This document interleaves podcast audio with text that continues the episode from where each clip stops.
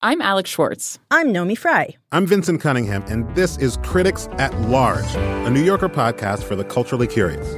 Each week, we're going to talk about a big idea that's showing up across the cultural landscape, and we'll trace it through all the mediums we love books, movies, television, music, art. And I always want to talk about celebrity gossip, too. Of course. We hope you'll join us for new episodes each Thursday. Follow Critics at Large today, wherever you get podcasts.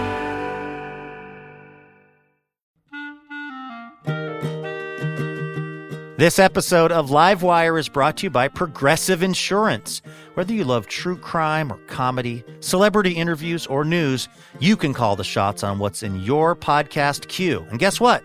Now you can call them on your auto insurance too with the Name Your Price tool from Progressive.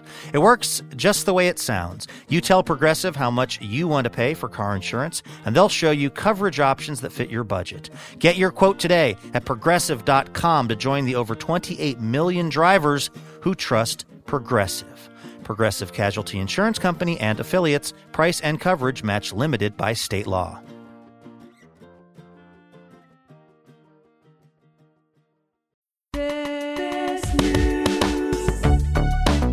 Hello there, and welcome to the Best News Podcast from Livewire, brought to you by Alaska Airlines. This is the show where we talk about what is good in the news. I'm Luke Burbank, right over there, my friend Elena Passarello. Elena, welcome to week 12 of the Best News Podcast. The dozens. Yes. Yes. I'm um I'm excited because I am joining you from Hawaii right now. I managed to uh, trick my TV job into sending me here to do a TV story. they asked me, and I say this with all due love and respect to the fine city of Houston, Texas, which I have visited many times and love.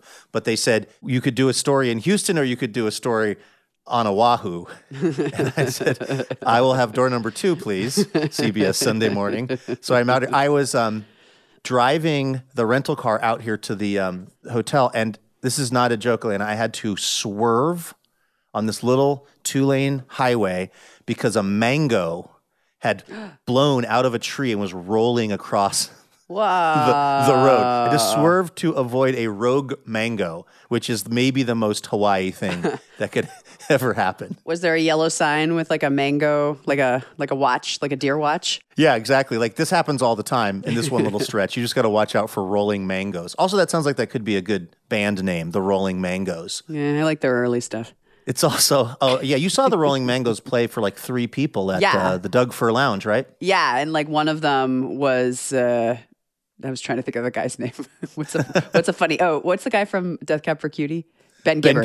Gibbard? Yeah, and one of those three people was Ben Gibbard. So Oh my gosh, my mind. Now you know because this is the best news podcast, Elena. We're leaving all of that in. We're leaving all of the. We want to let people behind the curtain of what we're doing.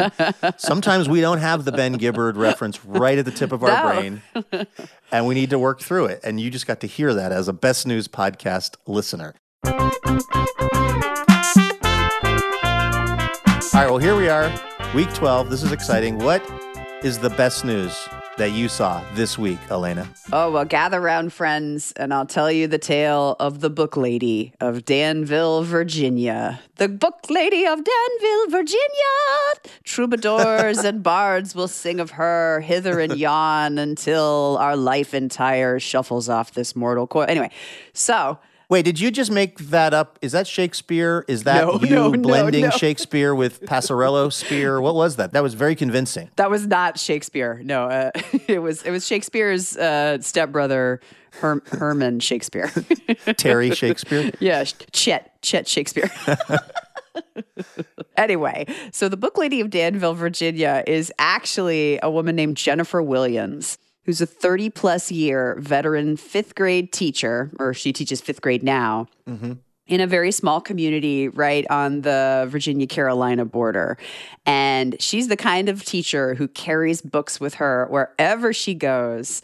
And somewhere along the line, she has declared a mission to give away 1 million books to the people in her small community. And she is on her way. I tell you what, she's very close to getting 10% of that goal, which boils down to 90,500 books that's still a lot of, I mean, to do anything 90,000 times. Yeah, that's a Barnes and Noble's worth. Do you know that the Barnes and Noble in the town where my parents live had to create a new policy to account for my mother? No, I didn't know that. she got in the habit of picking up books at, say, garage sales and other places, books that were released recently enough that she could return them to the Barnes and Noble in her town and get uh, a in-store credit. Like she would, she would buy books secondhand, but then take them back to the Barnes and Noble. Oh my and God. after years of this, one day she came back and there was a sign that basically said we are no longer able to accept uh, books under these certain circumstances, which we and my family called the Susie Burbank rule. And this is not the first place that's had to make some kind of rule to account specifically for my mother's behavior. hey, man, don't hate the player, hate the game. I know she just loves books, like the book lady of uh, where is it in Virginia? Danville, Virginia. Danville, Virginia. And it actually connects a little bit to Susie Burbank because one of the ways, I mean, this is a teacher, a public school teacher. She has two jobs to pay for this. She pays for most of these books herself. Hmm. Oh, and and a lot of them she gets uh, secondhand. So she and Susie Burbank are both fans of secondhand books. uh, and the thing about Jennifer Williams is she grew up being read to. And she knows how much of a leg up that gives students and citizens. So Mm-hmm. it's both a personal and because she's a trained teacher, a professional goal for her to have every child that she encounters in her community be able to understand what a book is, what a book means, and where a book belongs, which is, you know, in the lives of children. She started in 2017 with like 300 books, mostly thrifted. but now she's just got this ocean of books. There are 40 little free libraries that she keeps filled at all times. This year, she brought all of the students at her elementary school, 245 students, a brand new book, and they got to pick it. So they got to select the books themselves. She has a Facebook page that you can check out called The Joy of Reading. And she's even taken it beyond her school and the uh, elementary school age children in her community and started a book club in 2019 for incarcerated women at the local correctional facility because just the same with students, literacy really affects the success rates of incarcerated people as well. And they've read 61 novels in the past three years. wow. And I bet you could guess. I mean, no, it's amazing, right? I just I think this is such a beautiful thing to do. If if uh, you know, I think we should try to support her in getting these books so that she doesn't have to work two jobs if she doesn't want to. And of course, you know who Jennifer Williams, the book lady of Danville's inspiration was for this. Susie Burbank. Close.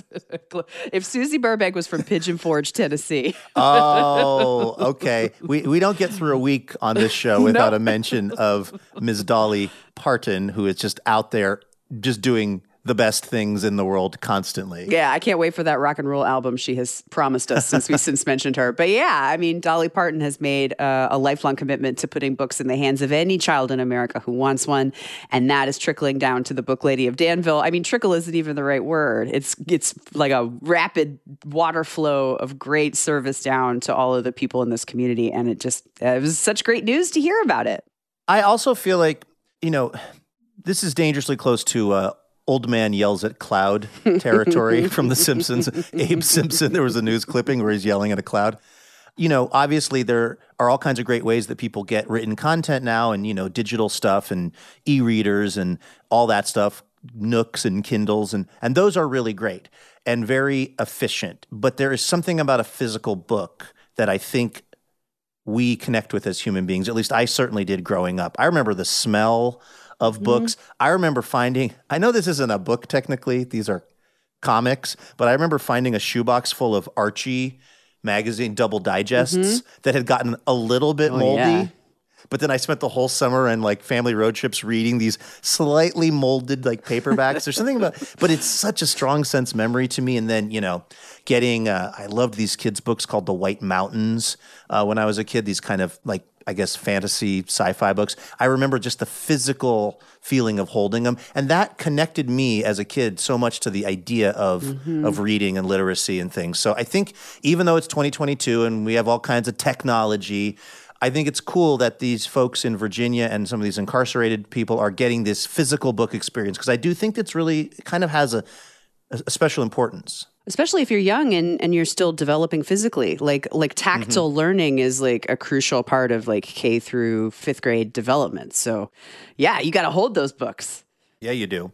I uh, saw some great news, weird but great news this week that's also from south of the Mason Dixon. Ooh. It's from the outskirts of Charlotte, North Carolina. Oh yeah. where I don't know if you saw this this headline last week, but somebody had turned their five year old dog, a dog named Fezco, into the Animal Protective Services in Charlotte because they suspected that Fezco was gay. What? oh God. This was a real thing that happened, Elena. Uh, Fezco, who's a, a, a male dog, was apparently humping another male dog's leg. And the Fezco's owners were so troubled by this uh, that they turned Fezco in to the local um, animal protective services. So that story kind of went wide because, of course, anyone with a brain understands that that behavior from dogs is no indication of what their sexual orientation might be. It's a dominance thing. It's just dogs being dogs. Also, who cares if your dog is gay, right? Like, why in the world would you? Yeah. That has nothing to do with the dog and everything to do with its owners, right? You think? yeah. So that was a story from last week. Fezco, the not really, but in some person's mind, gay dog is turned into Animal Protective Services. The headline from this week, though, is that Steve Nichols and his husband, John Wynn, have adopted Fezco. Yay. Steve saw this story about Fezco and he identified strongly with Fezco's experience. And he was talking to his husband. He said, You know, we have also faced a lot of stereotyping and sort of, uh, you know, hurtful behavior aimed at us because we are, in fact, gay men. Whereas I can't stress enough, no evidence Fezco is a gay dog. he just identified with Fezco's experience and said, We should adopt this dog. So he called the TV station that had done the story about Fezco and got in touch with the shelter. And turns out he was still there and available. So he and his husband went and adopted Fezco, who turns out, if you have an owner who is turning you over to protective services because the owner thinks you are gay as a dog, mm-hmm. they may also not just be the greatest dog owner in general. And Fezco had like mm-hmm. worms and some heart problems. So they got Fezco to the vet and got him all fixed up. And he is like totally healthy now. And they also changed his name. Oh, good.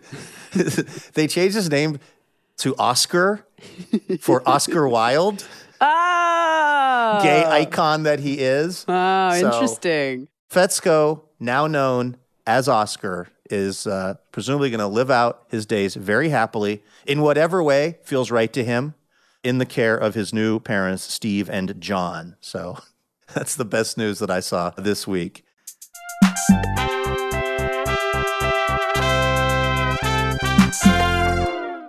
Hey, coming up on the radio show this week, we're going to be talking to podcaster and comedian Jamie Loftus about Aack Cast, which is her hit podcast about the Cathy cartoon. You know, it's it's easy to dunk on Cathy and kind of make fun of the, you know, I'm a chocoholic and act stuff, but Jamie, as Jamie so often does with these podcast projects, just takes this deep dive on, on Cathy, the character, and Cathy Guisewite, the creator of the comic, and you know, feminism, and just a really interesting look at the whole phenomenon of Cathy. Then uh, we're also going to talk to Jelani Memory. Jelani Memory is a dad from Portland. He wanted to find a book that he could read to his kids and with his kids to kind of start a conversation around racism. And he couldn't find that book. It didn't exist. And so he decided to write it. He had never written a book before. And then uh, from that has now grown this whole media company where they've created over 50 books for kids uh, about all kinds of important topics. They've sold hundreds of thousands of copies. It's a pretty amazing story. So uh, tune in for that. Then we're going to hear music from Tolliver, who we discovered when we saw him on the Late Late Show with James Corden. And he was so electric and interesting that we said, we got to get that person on Livewire. So we did. And you're going to get to hear it this Friday when that episode comes out. So please do check that out. You know, we have an email address, everyone. it's best news at livewireradio.org. We got zero emails last week. Ah, we broke the streak. So we need two next week. We- I know, please. We need to average one email. Probably get an email from my mom saying, Why'd you bust me out on the Barnes and Noble situation? Are there any twins that want to write us? Nobody tell, be cool. Nobody tell my mom, please. Best news at livewireradio.org. Drop us a line. Just, I don't know, good news from your life or uh, something you like about the show or something you think we could do differently on the show. Um, hit us up. All right. Thanks to everyone who made this episode of the Best News Podcast possible. Our team of producers, including Laura Haddon, our executive producer. Our producer and editor is Melanie Sevcenko. Our assistant editor is Trey Hester. Special thanks to our intern, Jonas Myers. Also, Molly Pettit, our technical director and mixer. Our theme music composed by A. Walker Spring. Thank you to everyone for listening. Uh, we are going to be back here real soon with another episode of the show. Until then, please go out and just have the absolute best week.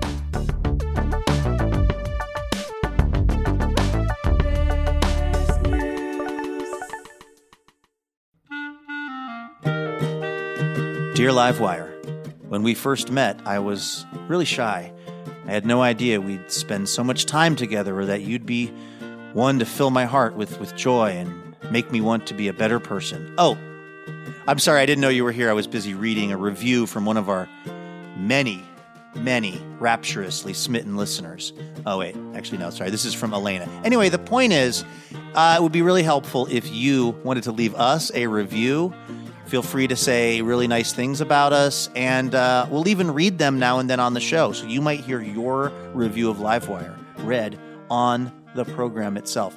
Reviews help other people hear about the show, and then we can keep doing this for a long, long time because we love having this job.